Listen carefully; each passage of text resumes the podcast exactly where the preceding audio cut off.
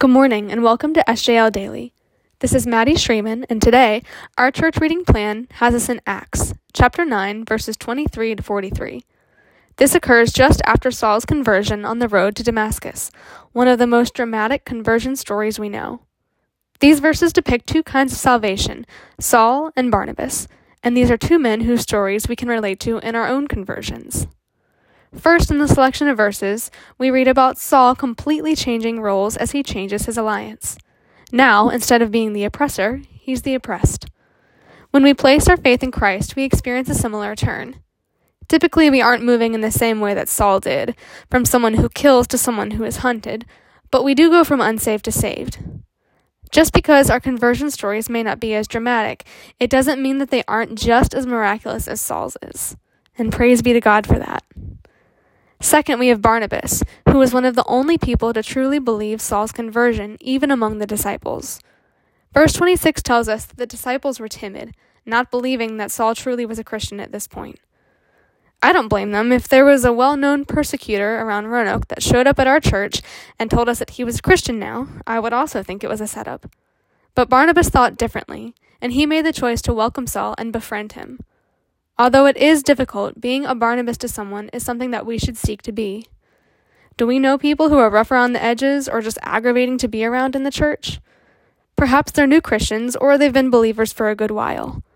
But being a good friend means loving like Christ loves, and this is something that the disciples had to practice after Barnabas vouched for Saul. We're called to the same thing today to figure out how to love others in Jesus, just like Barnabas did for Saul. In the midst of these events, though, Luke tells us about the church throughout Samaria, Greece, and Judea. He writes that they were experiencing peace and strengthening, as well as physical growth.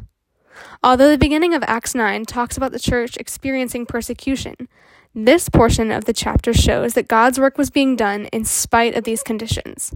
Persecution did not stop the growth of the church, nor did it water down its strength, its fear of God, or the presence of the Holy Spirit among the believers. Regardless of where believers come from in our past, this chapter reminds us that there is no limit to what kind of change the power of Christ can accomplish in our hearts.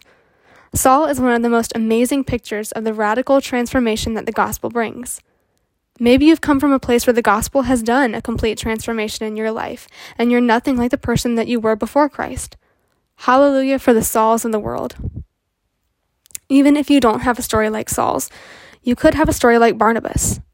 Without Barnabas' trust and words of reassurance to others, Saul's ministry would have been highly unlikely. Maybe you didn't experience a total opposite transformation with Christianity, but that doesn't mean that the gospel hasn't infiltrated your heart and changed the way that you interact with others.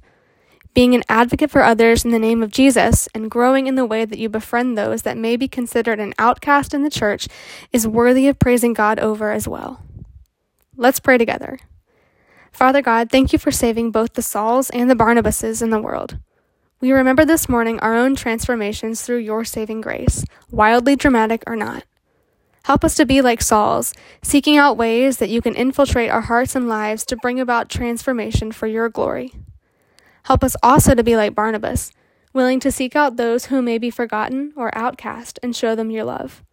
Thank you for your salvation and the ultimate gift to Saul, Barnabas, and humanity that it is. It's in your name we pray. Amen.